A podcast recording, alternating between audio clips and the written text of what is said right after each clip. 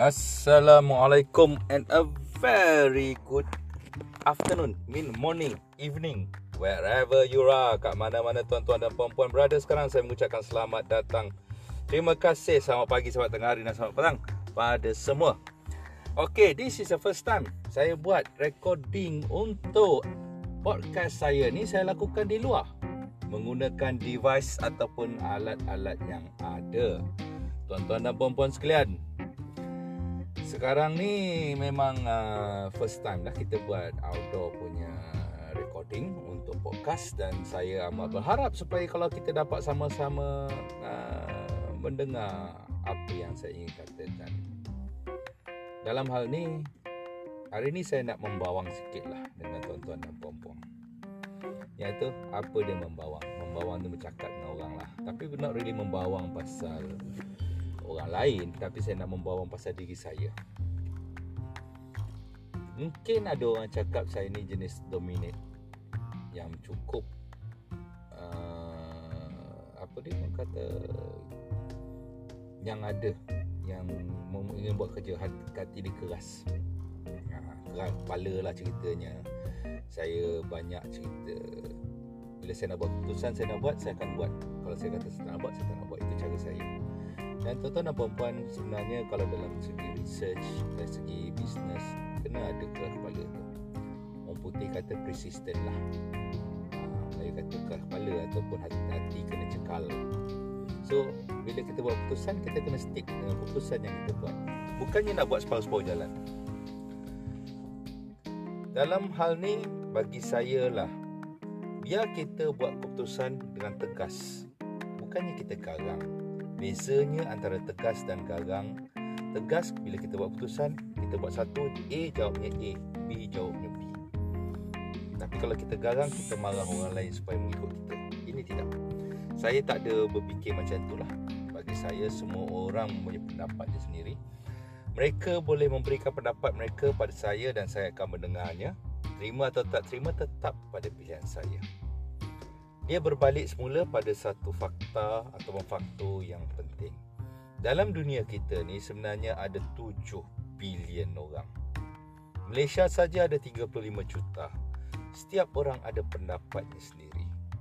Dalam segi liberal ataupun liberal yang sebenarnya, kita boleh mendengar pendapat orang. Kita terima cakap orang. Tapi kita tak semestinya kita mengikutnya mengikutnya adalah pilihan kita.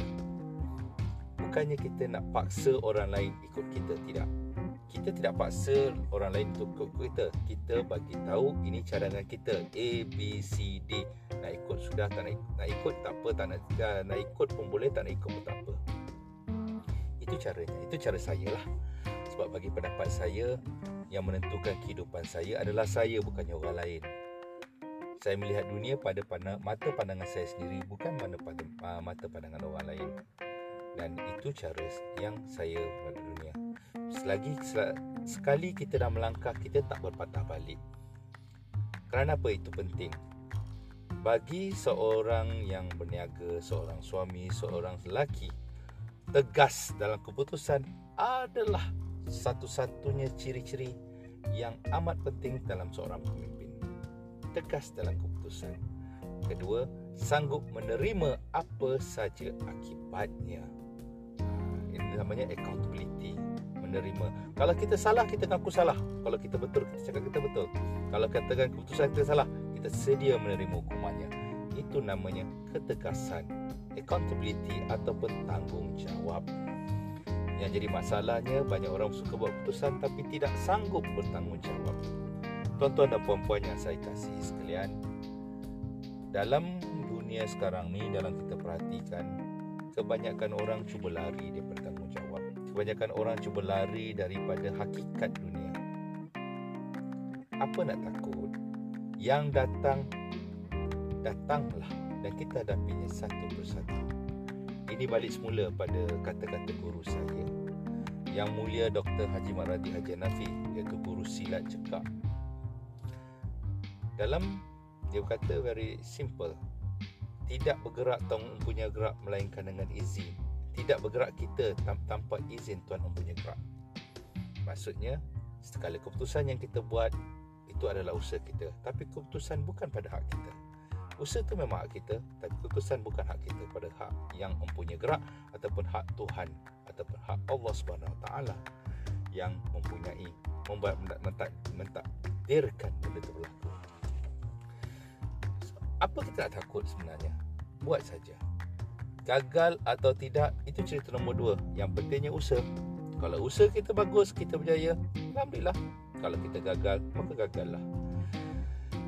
Itu namanya menerima takdir, redha dengan keputusan. Tapi usaha tetap usaha.